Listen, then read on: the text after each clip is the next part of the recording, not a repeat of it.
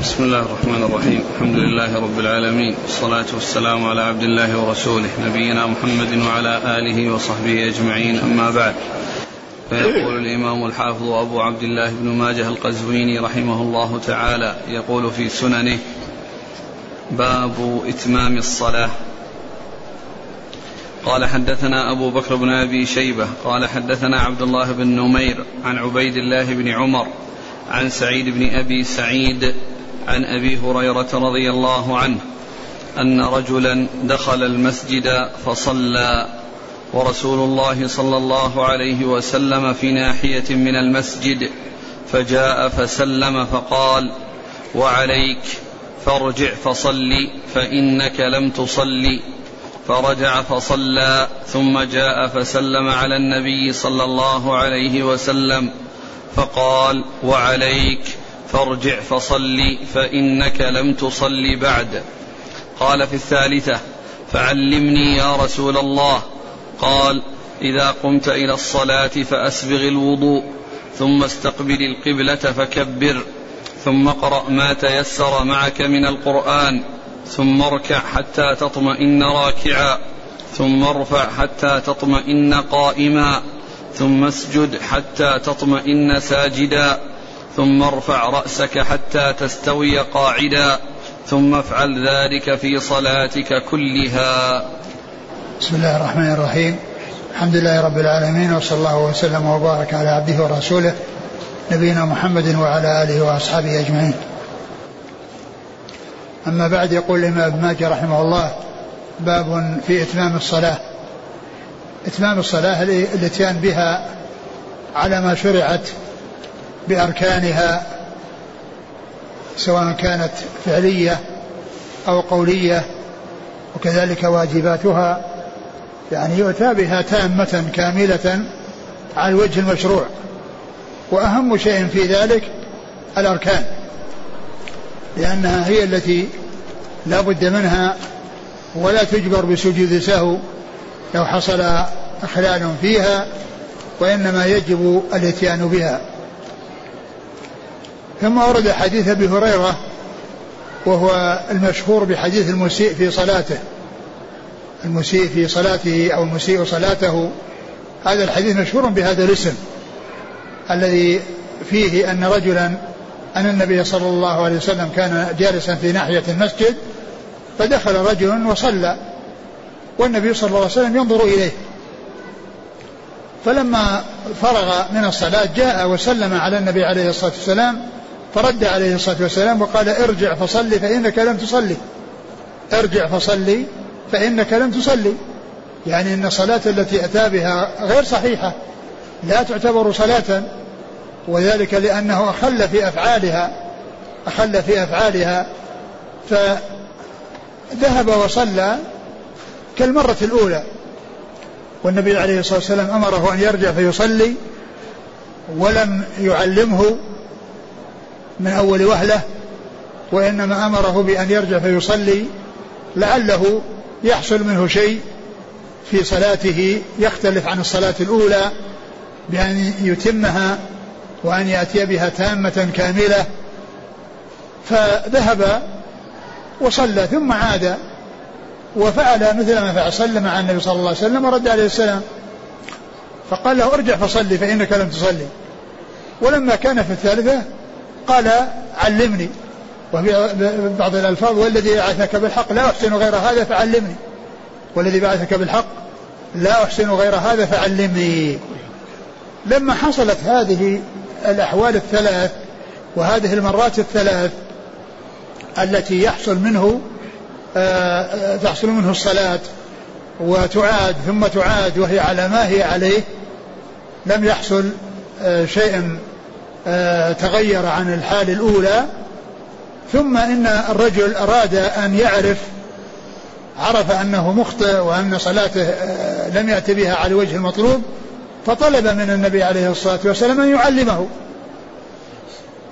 ولا شك أنه بعد هذه الأحوال الثلاث وبعد هذا الترداد وبعد أن قال علمني لا شك أنه سيكون على أتم استعداد للشيء الذي يوقع عليه ويبين له. فالرسول عليه الصلاة والسلام قال إذا قمت إلى الصلاة فأحسن الوضوء. يعني إذا أردت القيام إلى الصلاة. إذا أردت القيام إلى الصلاة فإنك تتوضأ وتحسن الوضوء.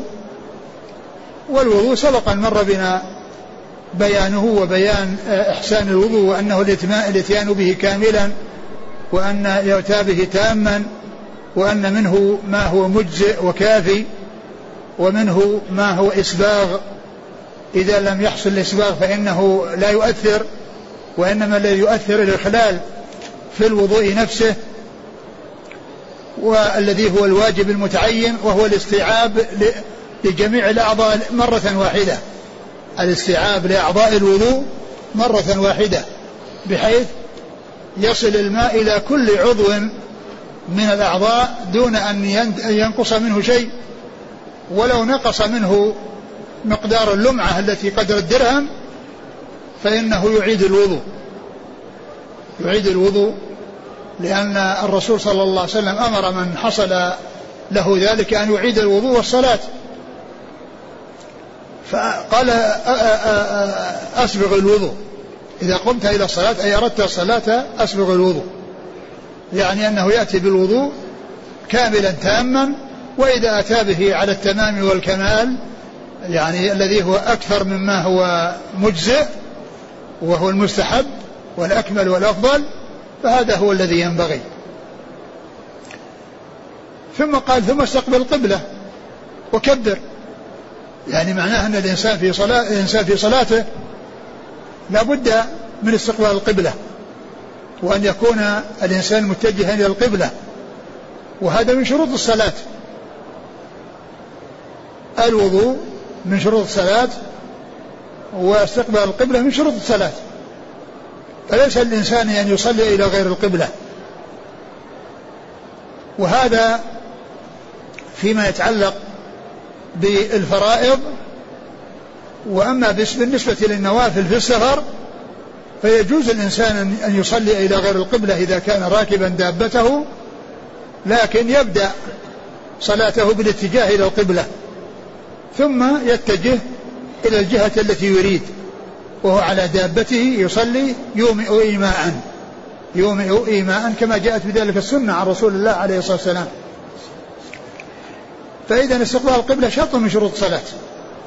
بالنسبة للفرائض الإنسان لابد أن يستقبل القبلة وليس له أن يصليها غير مستقبل القبلة إلا إذا كان معذورا مضطرا كأن يكون يعني آه على على حالة يعني لا يتمكن من سواها كالذي هو مربوط في سارية أو مربوط في شيء لا يستطيع استلغاء القبلة فإنه يصلي على حسب حاله. وأما بالنسبة للنوافل فالإنسان يتنفل في الحضر في السفر ولو لم يستقبل القبلة لكن يكون البدء باستقبال القبلة كما كما كما كما ذكرت. ثم قال وكبر يعني تكبيرة الإحرام التي يدخل فيها في الصلاة التي يكون الدخول فيها في الصلاة. وتسمى تكبيرة الإحرام لأنه يحرم بعدها أمور كانت حلالا قبلها. يحرم بعد الإتيان بها أمور كانت حلالا قبل الإتيان بها. وذلك مثل الأكل والشرب والذهاب والإياب والجلوس والقعود والكلام. أمور كانت حلالا قبل أن يدخل في الصلاة بتكبيرة الإحرام. فتسمى تكبيرة الإحرام لأنه يحرم بعدها أمور كانت حلالا قبلها. ويستمر هذا التحريم إلى التسليم. وإذا سلم عاد الأمر كما كان قبل قبل تكبيرة الإحرام. وقد جاء في الحديث الذي سبق أن مر بنا مفتاح الصلاة الطهور وتحريمها التكبير وتحليلها التسليم. مفتاح الصلاة الطهور وتحريمها التكبير وتحليلها التسليم. أي أن ما بين التكبير والتسليم هذه هي الصلاة. بأركانها وواجباتها ومستحباتها. يدخل فيها بالتكبير ويخرج منها بالتسليم. وهما ركنان من أركان الصلاة التح... تكبيرة الإحرام في أولها والتسليم في آخرها. قال عليه الصلاة والسلام تحريمها التكبير وتحليلها التسليم. ولهذا يعرف العلماء الصلاة الشرعية بأن يقولوا هي أقوال وأفعال مخصوصة مفتتحة بالتكبير مختتمة بالتسليم. هذه الصلاة الشرعية. أقوال وأفعال مخصوصة هي أقوال هي قراءة الفاتحة وكذلك التكبير كذلك التحميد والدعاء في الركوع والسجود هذه أقوال. والتشهد والصلاة على النبي عليه الصلاة والسلام هذه أقوال. وأفعال هي القيام والركوع والسجود والجلوس بين السجدتين والجلوس التشهدين وهكذا. فهي أقوال وأفعال مخصوصة. يعني معينة معروفة محددة. جاء بيانها في سنة الرسول صلى الله عليه وسلم. مفتتحة بالتكبير تكبيرة الإحرام مختتمة بالتسليم. مفتتحة بتكبيرة الإحرام مختتمة بالتسليم. فالنبي عليه الصلاة والسلام أمره إذا أراد. يعني إذا أراد أن يصلي فإنه يتوضأ. ويحسن الوضوء ويستقبل القبلة ويكبر. وهذا مثل قول الله عز وجل يا أيها الذين آمنوا إذا قمتم إلى الصلاة فاغسلوا. يعني إذا أردتم القيام. إذا أردتم القيام اغسلوا توضأوا يعني إذا قمتم يعني أردتم القيام. إذا قمت إلى الصلاة أي أردت القيام للصلاة أو أردت الإتيان بالصلاة أو اتجهت إلى أن تصلي سواء فرضا أو نفلا فإنك تتوضأ وتستقبل القبلة وتكبر إذا قمت إلى الصلاة فأسبغ الوضوء واستقبل القبلة وكبر ثم؟ ثم, ثم اقرأ ما تيسر معك من القرآن. ثم اقرأ ما تيسر معك من القرآن. الفاتحة لا بد منها وهي ركن من أركان الصلاة. وقد قال عليه الصلاة والسلام لا صلاة لمن لم يقرأ بفاتحة الكتاب. لا صلاة لمن لم يقرأ بفاتحة الكتاب. والإنسان الذي يعلم الفاتحة ويعرف الفاتحة يتعين عليه الاتيان بالفاتحة. وإذا كان لا لم يعرف الفاتحة ولكنه يعرف شيء من القرآن فإنه يأتي به ولكن يجب عليه أن يتعلم الفاتحة في أقرب فرصة ممكنة له لأنها ركن من أركان الصلاة. ولكن الإنسان إذا كان لم آه، يكن حفظها أو عرفها أو دخل في الإسلام وهو لم يعرفها وأراد أن يصلي ولكنه عرف شيء من القرآن غيرها فإنه يأتي به ولكن يجب المبادرة إلى تعلمها لأنها ركن من أركان الصلاة. وإذا لم يكن عنده شيء فإنه يسبح ويهلل ويكبر. لكن الفاتحة متعينة. وهنا لفظ مطلق اقرأ ما تيسر معك من القرآن. ولا شك أن أيسر شيء على الناس وأسهل شيء على الناس هي الفاتحة. وتعلمها لازم وهي تجب في آه، كل ركعة من ركعات الصلاة. تجب في كل ركعة من ركعات الصلاة. لا بد منها. ولكن إذا كان الإنسان ما حفظها وجاء وقت الصلاة فإنه يأتي بما تيسر منها أو من غيرها. بما تيسر منها أو من غيرها. لكن لا بد من تعلمها ولا بد من معرفتها. والصلاة بها في كل ركعة والقراءة في كل ركعة من ركعات الصلاة سواء كانت فريضة أو نافلة. سواء كانت فريضة أو نافلة. ثم اقرأ ما تيسر من القرآن ثم اركع. نعم. ثم اركع حتى تطمئن راكعة. يعني أن, أن يعني الإنسان يعني يكون قائما ويكبر وهو قائم ويقرأ وهو قائم ثم يكبر للركوع ويركع. ولكن هذا الركوع لا بد فيه من الاطمئنان. يعني ما السرعة التي لا يحصل معها اطمئنان هذه لا تصح معها الصلاة. لا بد أن يركع وأن يطمئن في ركوعه ولو شيء قليل. ما هو بس يهوي ويرفع كذا على طول حركة دائبة وإنما يركع ويستقر في ركوعه ولو قليلا. القليل المجزئ هو كل إنسان يأتي بالركن ويستقر به بحيث يكون انقطع عن ما قبله أو انتهى من الهوي للركوع واستقر راكعا فإن هذا لا فإن هذا هو الاطمئنان الذي لا بد منه. لا بد من الاطمئنان. ويأتي بالدعاء يأتي بالذكر. والرسول صلى الله عليه وسلم قال أما الركوع فعظموا فيه الرب. أما الركوع فعظموا فيه الرب وأما السجود فأكثروا فيه من الدعاء فقمنون أن يستجاب لكم. ثم اركع حتى تطمئن راكعا. إذا لابد في الركوع من الاطمئنان فيه. ما يكفي أنه يصل إلى أن يكون على هيئة الراكع ثم يقوم بسرعة دون أن يستقر لا بد من الاستقرار.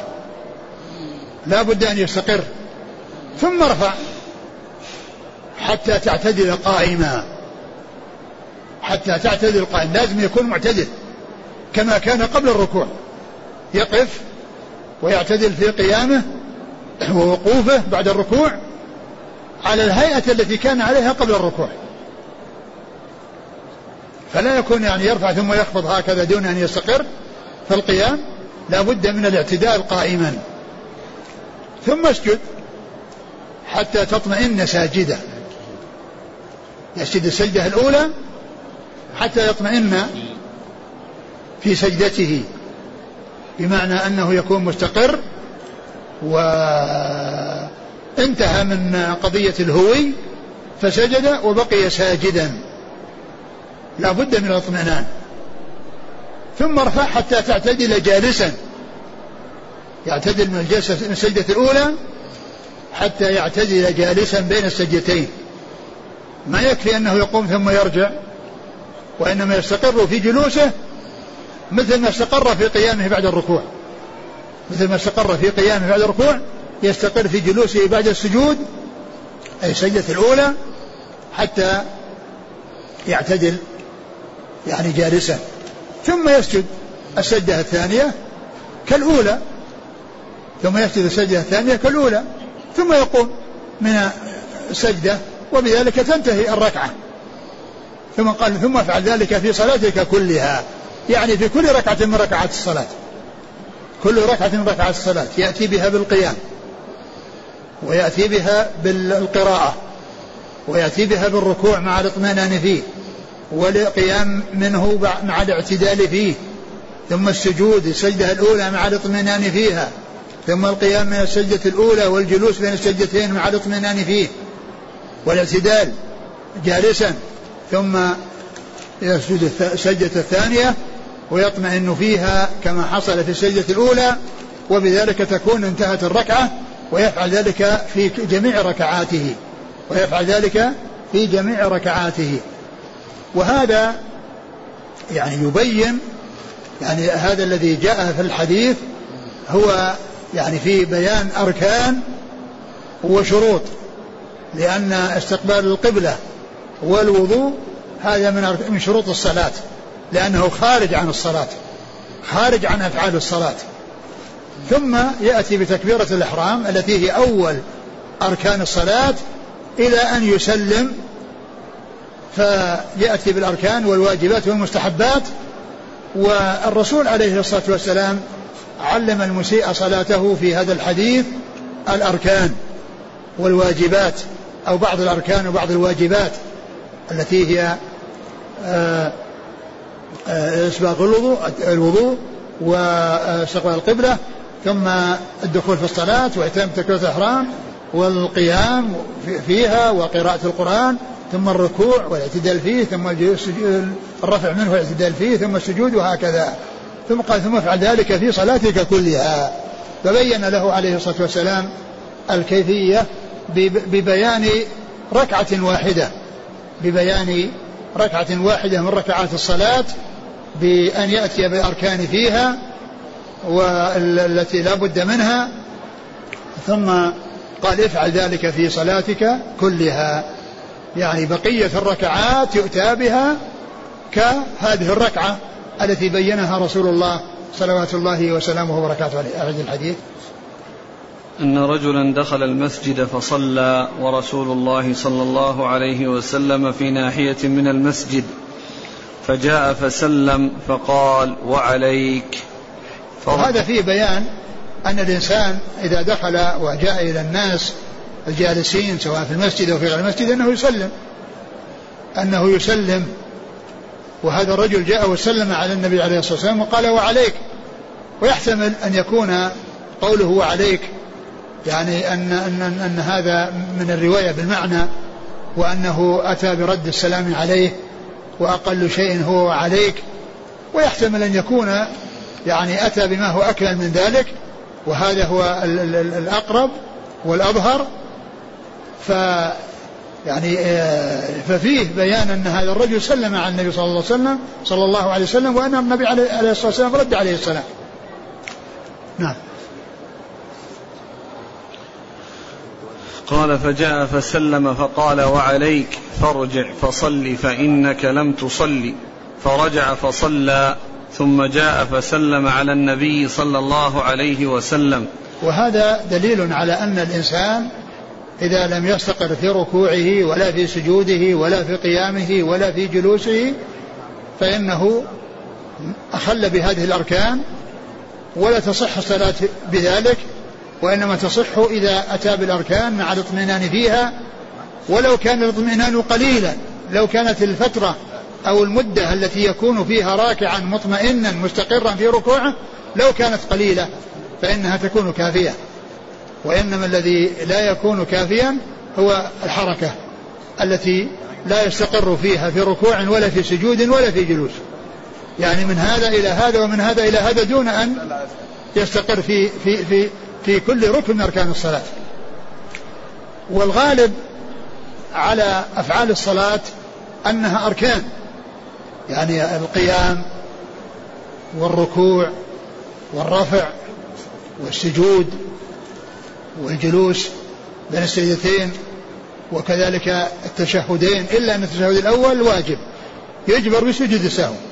فيما جاء في حديث عبد الله بن بحينة أن النبي صلى الله عليه وسلم قام من الركعتين ثم إنه عندما أراد أن يسلم سجد سجدتين لسهو ودل على أن التشهد الأول ليس بركن وإنما هو واجب. لكن أفعال الصلاة غالبها أركان. بخلاف أقوال الصلاة فإن غالبها واجبات أو مستحبات. الأقوال الغالب فيها الوجوب. يعني مثل يعني تكبيرة الإحرام وقراءة الفاتحة والتشهد التشهد الأخير والصلاة على النبي صلى الله عليه وسلم والتسليم هذه أركان. أما التكبيرات تكبيرات الانتقال وقول سمع الله لمن حمده وقل ربنا ولك الحمد وقل سبحان ربي الأعلى وسبحان ربي العظيم وذكر التحيات في التشهد الأول فإن هذه من الواجبات أو المستحبات على خلاف بين أهل العلم في ذلك. إذا الغالب على أفعال الصلاة أنها أركان.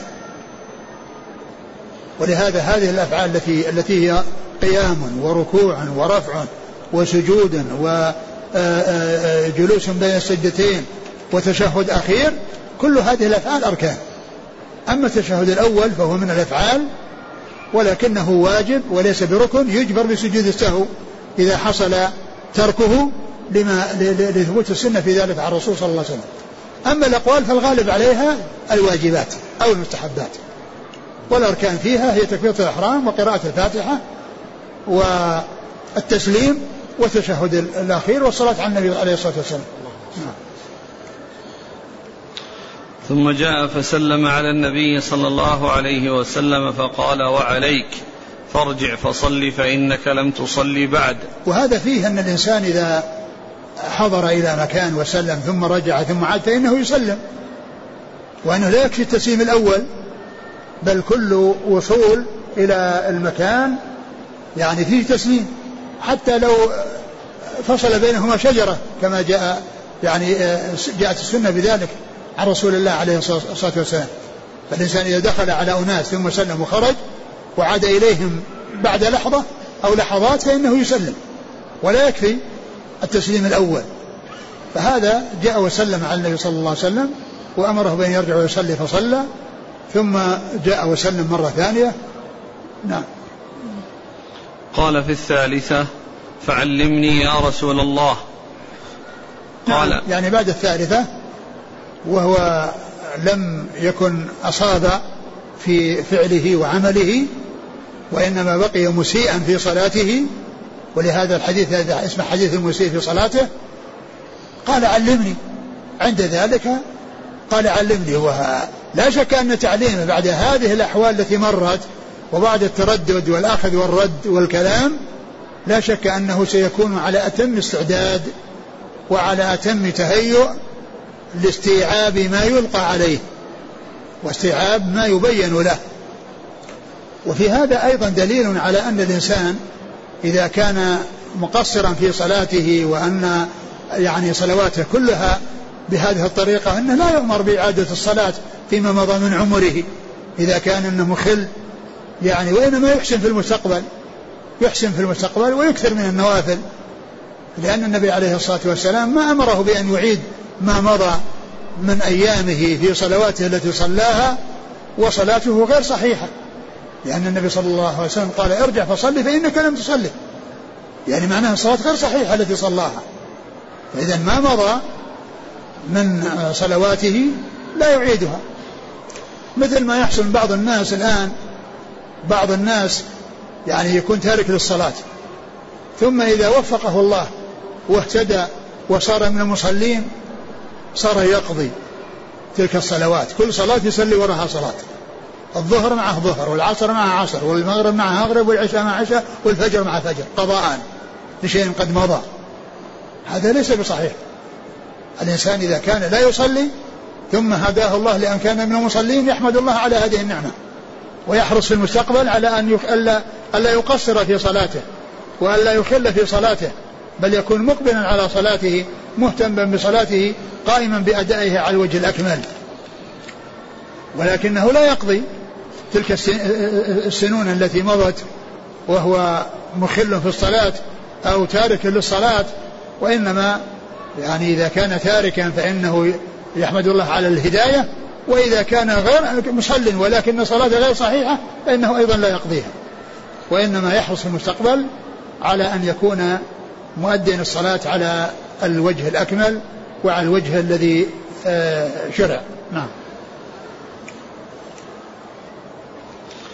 قال فعلمني يا رسول الله. قال إذا قمت إلى الصلاة فأسبغ الوضوء ثم استقبل القبلة فكبر. هذه يعني إذا قمت إذا أردت القيام.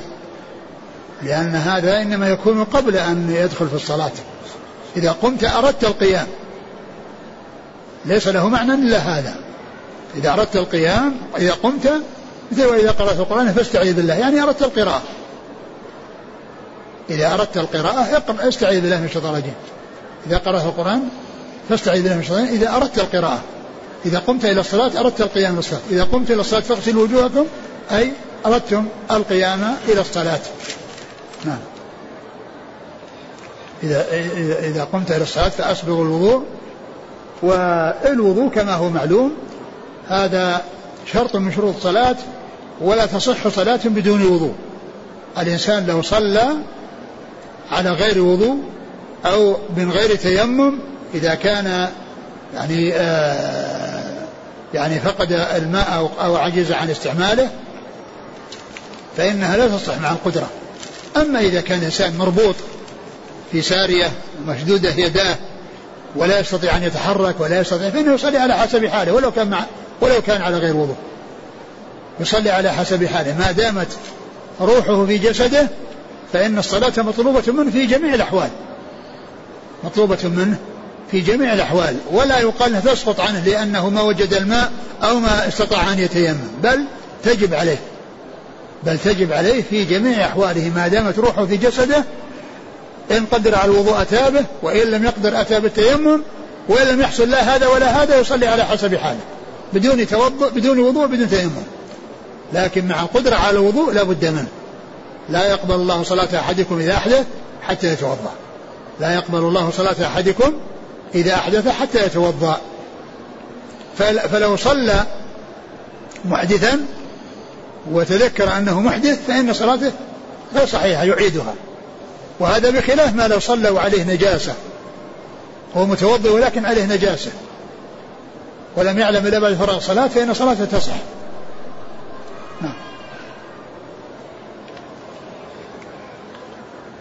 قال ثم استقبل القبلة فكبر ثم قرأ. القبلة شرط من شروط الصلاة لا بد منه. ولكنه يسقط يعني في آه، فيما إذا كان ال ال الإنسان يعني في سفر ولم يعرف جهة القبلة وصلى مع الاجتهاد فإن صلاته تصح سواء أصاب القبلة أو لم يصبها سواء كان تبين أنه مصلي إلى القبلة أو لم يصلي ما مر بنا الحديث الذي فيه أن جماعة من أصحاب الرسول عليه الصلاة والسلام كانوا في سفر وكان فيه غيم وأنهم آه، لم يعرفوا جهة القبلة فصلوا وعلموا وضعوا علامة يعني تبين الجهة اللي صلوا إليها ولما طلعت الشمس تبين أنهم صلوا إلى غير القبلة. فنزل قول الله عز وجل ولله المشرق والمغرب فإنما تولوا فثم وجه الله. وأما بالنسبة للنافلة فقد عرفنا أن الإنسان له أن يتنفل في السفر مستقبل القبلة أو غير مستقبلها على دابته. وأما بالنسبة للفرائض فليس له أن يصلي على الدابة وإنما ينزل ويصلي. إذا جاء وقت الصلاة وجاء وقت الفرض فإنه ينزل ويصلي. وأما النوافل فإنه يصلي آه سواء كان متجها القبلة أو غير متجه القبلة. لكن السنة أنه يبدأ باستقبال القبلة عند تكبيرة الإحرام ثم يتجه إلى الجهة التي يريدها. نعم.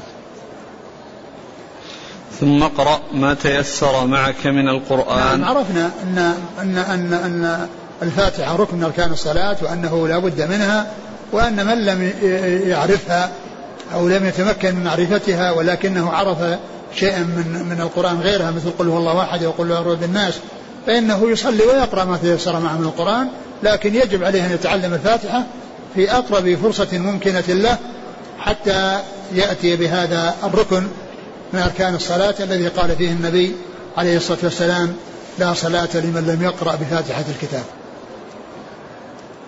ثم اركع حتى تطمئن راكعا. نعم يعني هذا فعل من أفعال الصلاة. أولا القيام اللي فيه اللي فيه القراءة. لأن القيام ركن والقراءة ركن. القيام ركن والقراءة ركن وهذا القيام مع القدرة. ولهذا يقول الفقهاء القيام مع القدرة. لا يكلف الله نفسا إلا وسعها. الإنسان إذا ما يستطيع يقوم يصلي على حسب حاله.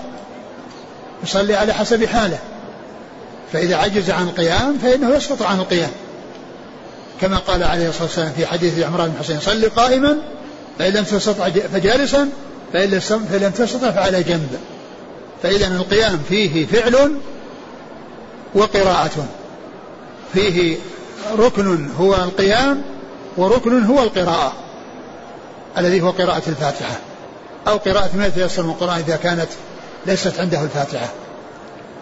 وإذا لم يكن عنده لا هذا ولا هذا فيقول سبحان الله والحمد لله ولا اله الا الله والله أكبر حتى يتعلم. ثم ارفع حتى تطمئن قائما. وهذا وهذا ركن من أركان الصلاة. كل انسان يعني يقوم بعد الركوع ويستقر في قيامه ويكون آه، معتدلا في قيامه آه، ويأتي بالذكر. الذكر ليس ليس منه ما هو مستحب ومنه ما هو واجب. وبعض أهل العلم أو جمهور العلماء يقول على أنه مستحب. ولكن الإنسان يحرص على أن يأتي بالذي قيل إنه واجب وإن كان قال كثير من العلماء أنه مستحب الإنسان يحرص أن يأتي به. نعم. ثم اسجد حتى تطمئن ساجدا. والسجدتان آه، في كل ركعة من ركعات الصلاة آه، ركن من الأركان. ولو ترك سجدة واحدة فإن سجدة ركعة تلغو كما لو ترك الركوع. فالسجدة الواحدة إذا لم يأتي بها فإنه يعتبر ما أتى بالركعة. لأن كل واحدة مستقلة يعني عن الثانية وتعتبر يعني السجود ركن من أركان الصلاة سواء أتى يعني بالنسبة للاثنين أو بأي واحد من أو بهما أو, أو بأي واحد منهم. معنى ذلك أنه لو أتى بسجدة كاملة والسجدة الثانية نسيها أو أنه آه، يعني أنها ما حصلت منه فإنه يعتبر فاته ركن أركان الصلاة. نعم. ثم ارفع رأسك حتى تستوي قاعدا. يعني وهذا بين السجدتين وهذا ركن من أركان الصلاة. لا بد من الجلوس ولا بد من الاستقرار في الجلوس بعد السجدة الأولى. يعتدل في جلوسه. هذا لا بد منه. أما الهيئات الأخرى ككونه يفترش أو كونه يتورك أو كونه يضع يديه على ركبتيه على فخذيه وكونه يفعل كذا هذه من الأمور التي لا تعتبر أركان. وإنما هي من الأمور المستحبة. نعم. إلا آه، رب اغفر لي. هذا بعض أهل العلم قال بوجوبه وأكثر العلماء قالوا على أنه مستحب. ثم افعل ذلك في صلاتك كلها. ثم افعل ذلك في صلاتك يعني هذا الذي عرفه عن الركعة الواحدة يفعله في جميع الركعات. نعم. قال حدثنا أبو بكر بن أبي شيبة. ثقة أخرج أصحاب الكتب إلى الترمذي. عن عبد الله بن نمير. عبد الله بن نمير ثقة أخرج أصحاب الكتب. عن عبيد الله بن عمر. وهو العمري المصغر ثقة أخرج أصحاب الكتب. عن سعيد بن أبي سعيد. المقبري وهو ثقة أخرج أصحاب الكتب. عن أبي هريرة. أبو هريرة عبد الرحمن بن صخر الدوسي رضي الله عنه أكثر الصحابة حديثا. قال حدثنا محمد بن بشار قال حدثنا أبو عاصم قال حدثنا عبد الحميد بن جعفر قال حدثنا محمد بن عمرو بن عطاء قال سمعت أبا حميد الساعدي رضي الله عنه في عشرة من أصحاب رسول الله صلى الله عليه وسلم فيهم أبو قتادة رضي الله عنه. فقال أبو حميد أنا أعلمكم بصلاة رسول الله صلى الله عليه وسلم. قالوا لما فوالله ما كنت بأكثرنا له تبعه ولا أقدمنا له صحبه. قال بلى. قالوا فاعرض. قال كان رسول الله صلى الله عليه وسلم إذا قام إلى الصلاة كبر ثم رفع يديه حتى يحاذي بهما منكبيه ويقر كل عضو منه في موضعه ثم يقرأ ثم يكبر ويرفع يديه حتى يحاذي بهما منكبيه. ثم يركع ويضع راحتيه على ركبتيه معتمدا. لا يصب رأسه ولا يقنع معتدلا. ثم يقول سمع الله لمن حمده. ويرفع يديه حتى يحاذي بهما منكبيه حتى يقر كل عظم إلى موضعه. ثم يهوي إلى الأرض ويجافي بين يديه عن جنبيه. ثم يرفع رأسه ويثني رجليه ويثني رجله اليسرى فيقعد عليها ويفتخ أصابع رجليه إذا سجد ثم يسجد ثم يكبر ويجلس على رجله اليسرى حتى يرجع كل عظم منه إلى موضعه ثم يقوم فيصنع في الركعة الأخرى مثل ذلك ثم إذا قام من الركعتين رفع يديه حتى يحاذي بهما منكبيه كما صنع عند افتتاح الصلاة.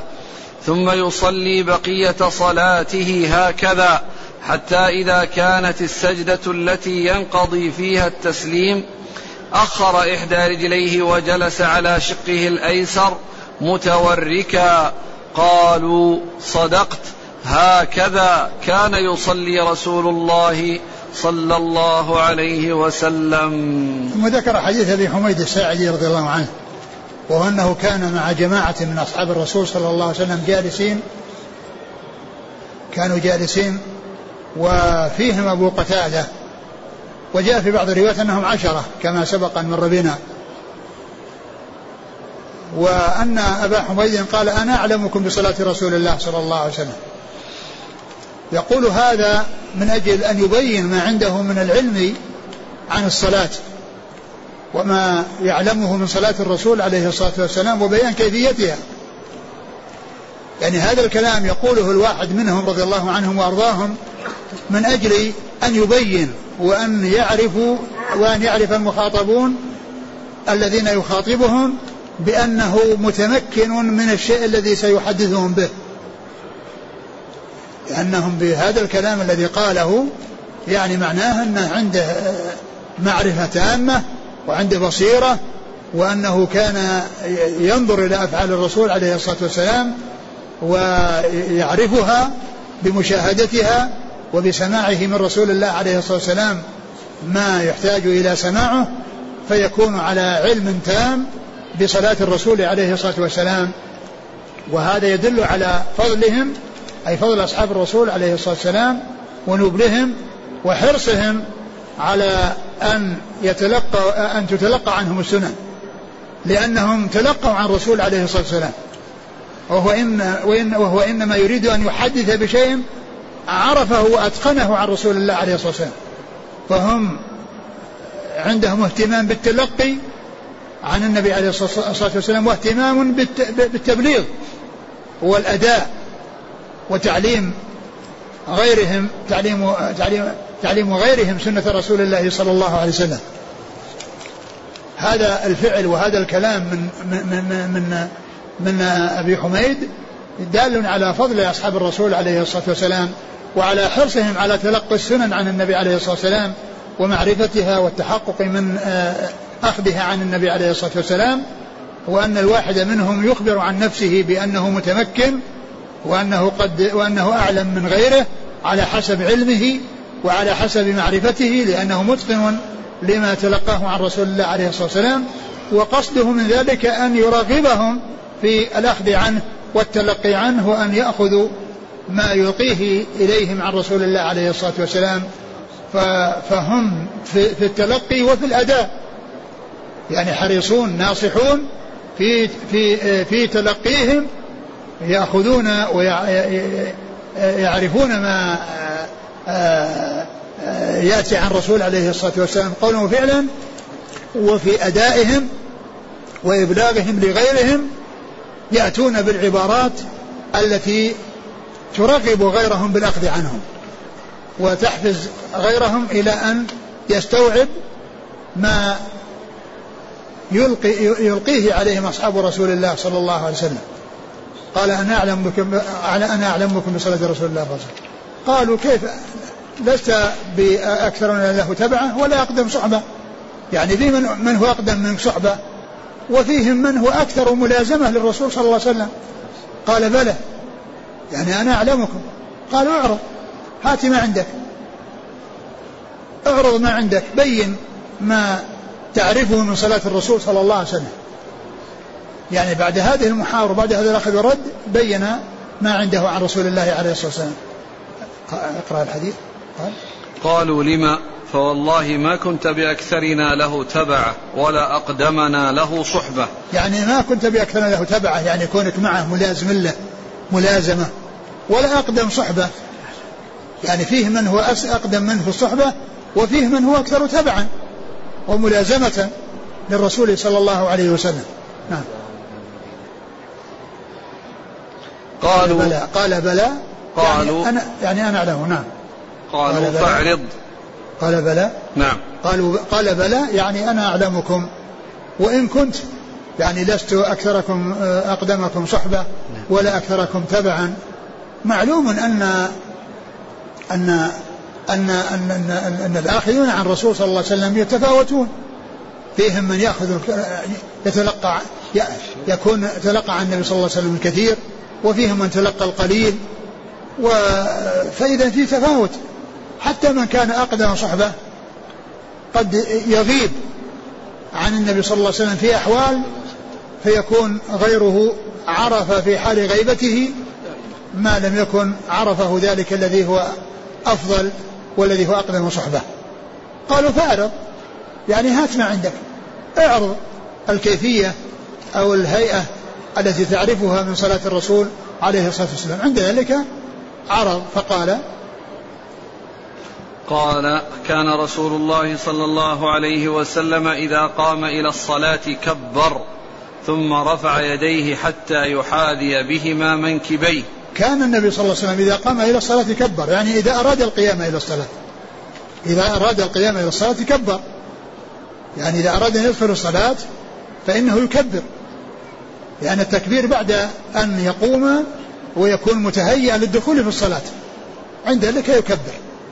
كان إذا قام إلى الصلاة يعني إذا قام إلى الصلاة إذا أراد القيام ووقف ليدخل في الصلاة فإنه يقول الله أكبر لتكبيرة الإحرام التي يكون بها دخل في الصلاة. نعم. ثم رفع يديه حذو منكبيه ثم رفع يديه حذو منكبيه يعني عند التكبير. عند تكبيرة الإحرام. وهذا من مستحبات الصلاة. ليس من الأركان ولا الواجبات. وإنما هو من المستحبات. التي لو ما حصلت ما نقصت الصلاة.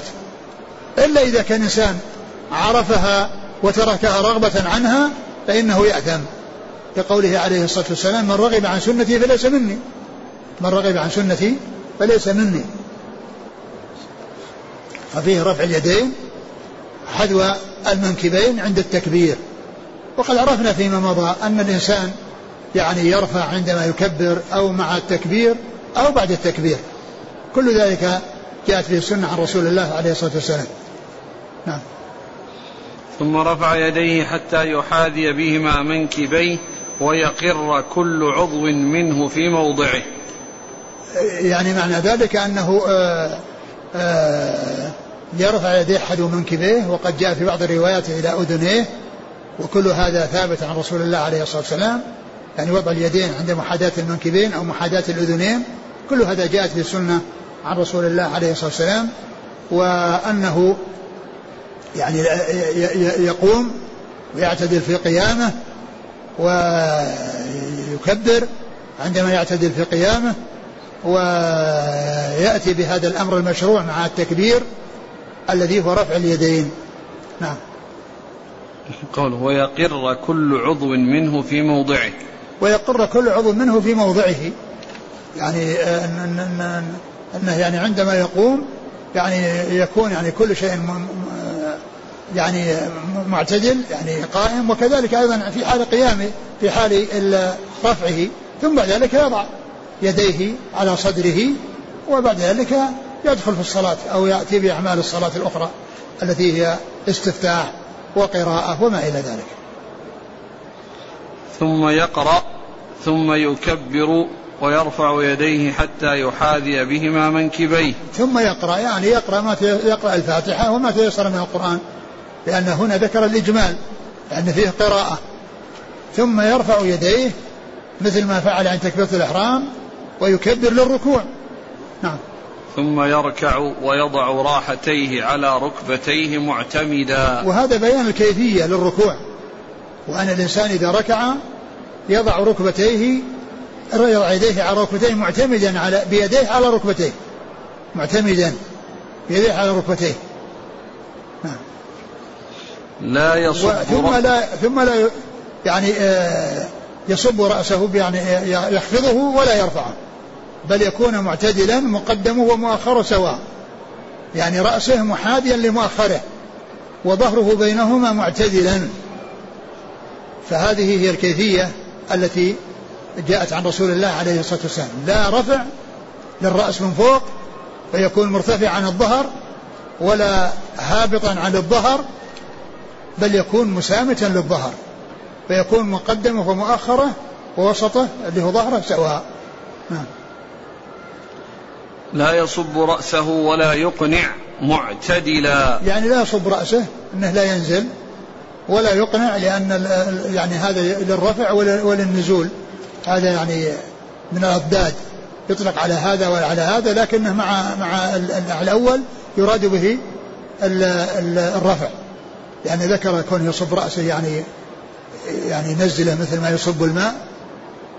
فيعني إذا المقابل هو الرفع. وإن كان التقنيع أو كونه يقنع رأسه يعني يقال الرفع يقال للرفع وللخفض لكن لما جمعه الصب صار يراد به الرفع. لأنه لو أريد به الصب صار مكرر والرفع ما جاء عن شيء. وإنما جاء الاثنين المتقابلين لا تصوير لا أنه ينزل رأسه ولا يرفع رأسه بل يكون معتدلا. نعم. ثم يقول سمع الله لمن حمده ويرفع يديه حتى يحاذي بهما منكبيه. ثم يقول صلى الله عليه وسلم سمع الله لمن حمده. هو الإمام يقول سمع الله لمن حمده. يعني وهذه كما عرفنا إنما هي للإمام والمنفرد. وبعض العلماء يقول إن المأموم له يقول سمع الله لمن حمده. وبعضهم يقول إنه لا يقول سمع الله لمن حمده وإنما يقول ربنا ولك الحمد فقط. والذين قالوا بأنه يقول سمع الله لمن حمده استدلوا بعموم قوله صلوا كما رايتم يصلي. والذين قالوا بأنه لا يقول سمع الله لمن حمده أي مأموم يستدلون بقوله إذا قال سمع الله لمن حمده فقولوا ربنا ولك الحمد. ما قال إذا قال سمع الله لمن حمده فقولوا سمع الله لمن حمده. مثل ما جاء إذا كبر فكبروا. قال إذا قال سمع الله فقولوا ربنا ولك الحمد. إذا المأموم ليس عليه تسميع وإنما عليه تحميد. والإمام والمنفرد كل منهما عليه التسميع والتحميد. نعم. ويرفع يديه حتى يحاذي بهما منكبيه. وهذا هو الموضع الثالث من المواضع التي ترفع فيها الأيدي عند عند في الصلاة عند تكبيرة الإحرام وعند الركوع وعند الرفع منه. نعم. حتى يقر كل عظم إلى موضعه. نعم يعني بحيث أنه يستقيم يكون قائم وكل شيء يعني مستقر بعد الركوع. نعم. ثم يهوي ثم يهوي إلى الأرض ويجافي بين يديه عن جنبيه. ثم يهوي إلى الأرض ساجدا. وإذا سجد فإنه يجافي يعني يديه عن جنبيه. ما يكون يلصق يعني يعني ساقيه بفخذيه بساقيه وبطنه بفخذيه ويديه بجنبيه يعني فيكون يعني بعضه فوق بعض وإنما يكون يعني معتدلا لا يكون مبالغا ولا يكون مقصرا كسولا لأن الهيئة التي يركب بعضها على بعض هيئة الكسل والخمول. والإنسان قد يحصل منه مبالغة بحيث يعني يقوم يعني ويمد نفسه ويصير يعني يكلف نفسه ويتكلف ويصير كأنه سينبطح على بطنه. من من شدة يعني ال يعني آآ آآ إبعاد يعني أعضاء بعضها عن بعض.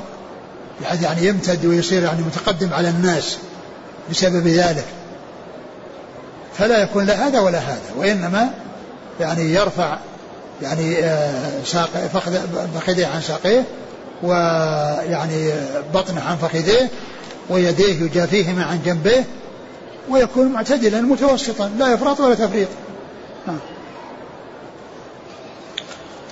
ثم يرفع رأسه ويثني رجله اليسرى فيقعد عليها. ثم يرفع رأسه من السجود من السجدة الأولى ويجلس بين السجدتين مفترشا رجله اليسرى بحيث يعني يبسطها في الأرض ويجلس عليها. تكون مقعدته على رجله اليسرى ورجله اليمنى منصوبة.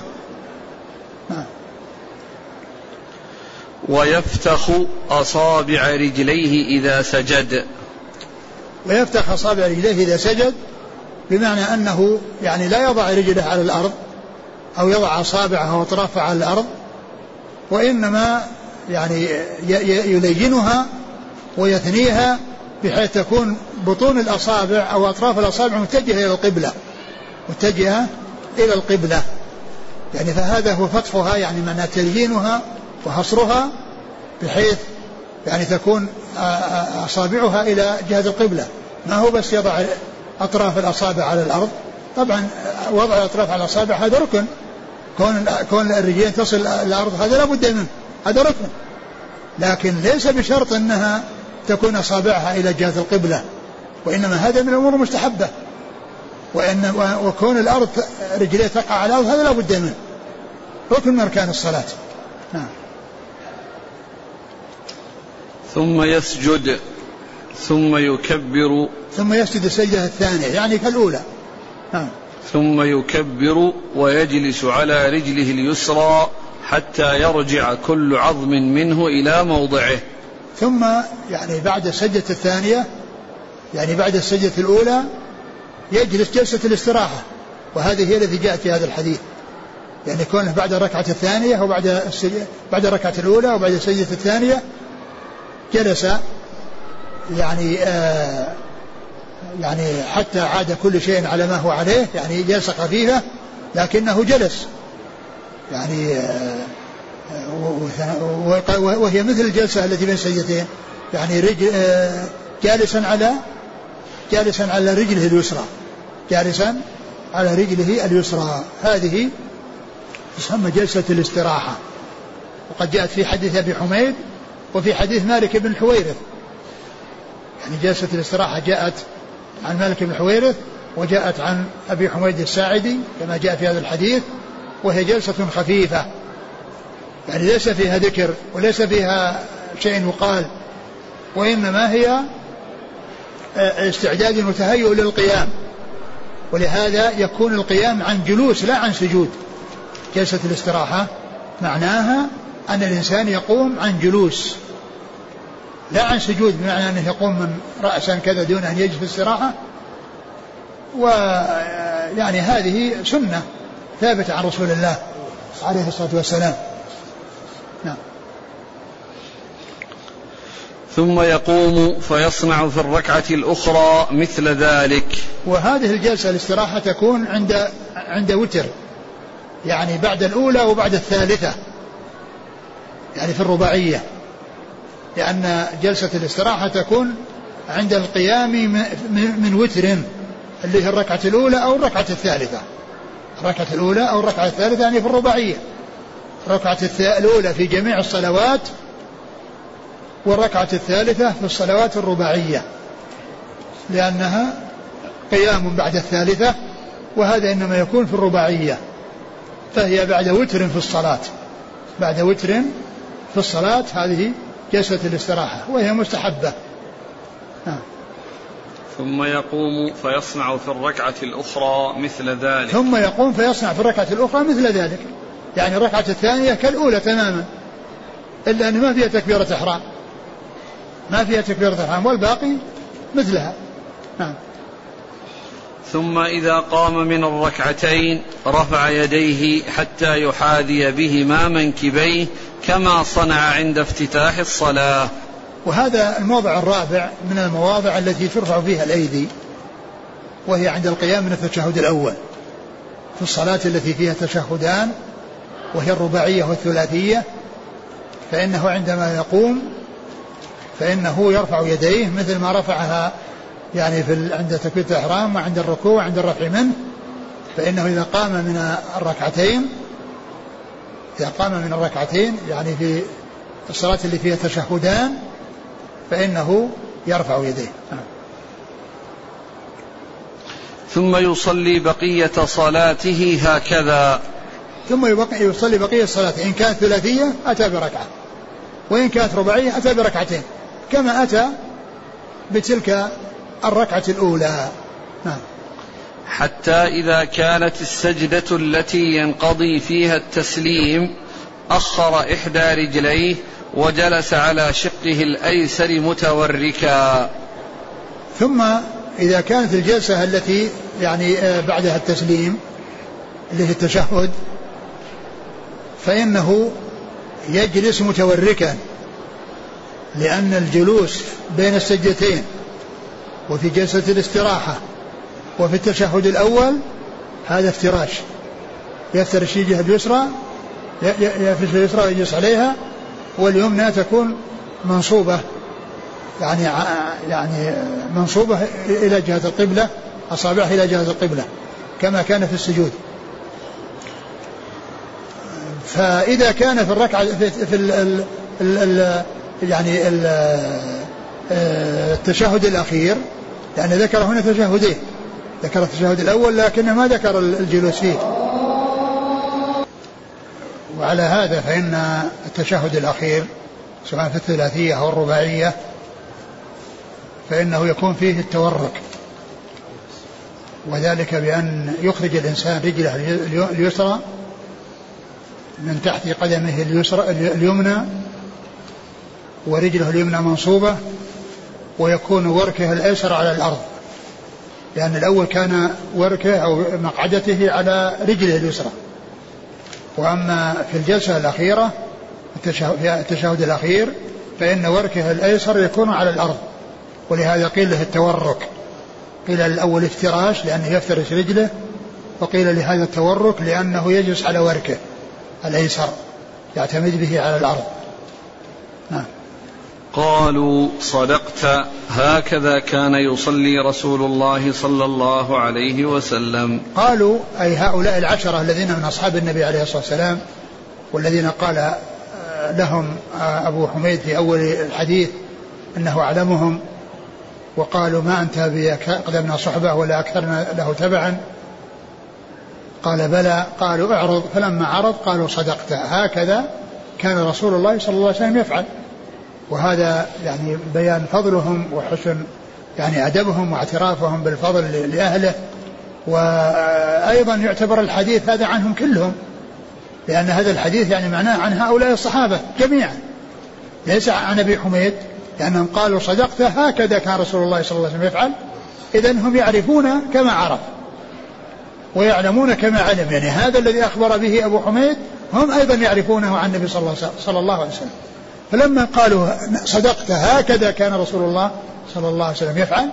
إذا هذا الحديث مأخوذ عنهم أيضا لأنهم تلي عليهم ووصف لهم صلاة الرسول صلى الله عليه وسلم فصارت مطابقة لما كان عندهم قالوا صدقت هكذا كان رسول الله عليه الصلاة والسلام. إذا هذا الحديث ليس عن أبي حميد وحده وإنما عن هؤلاء الصحابة الذين معه والذين أقروه ووافقوه وقالوا هكذا كان رسول الله.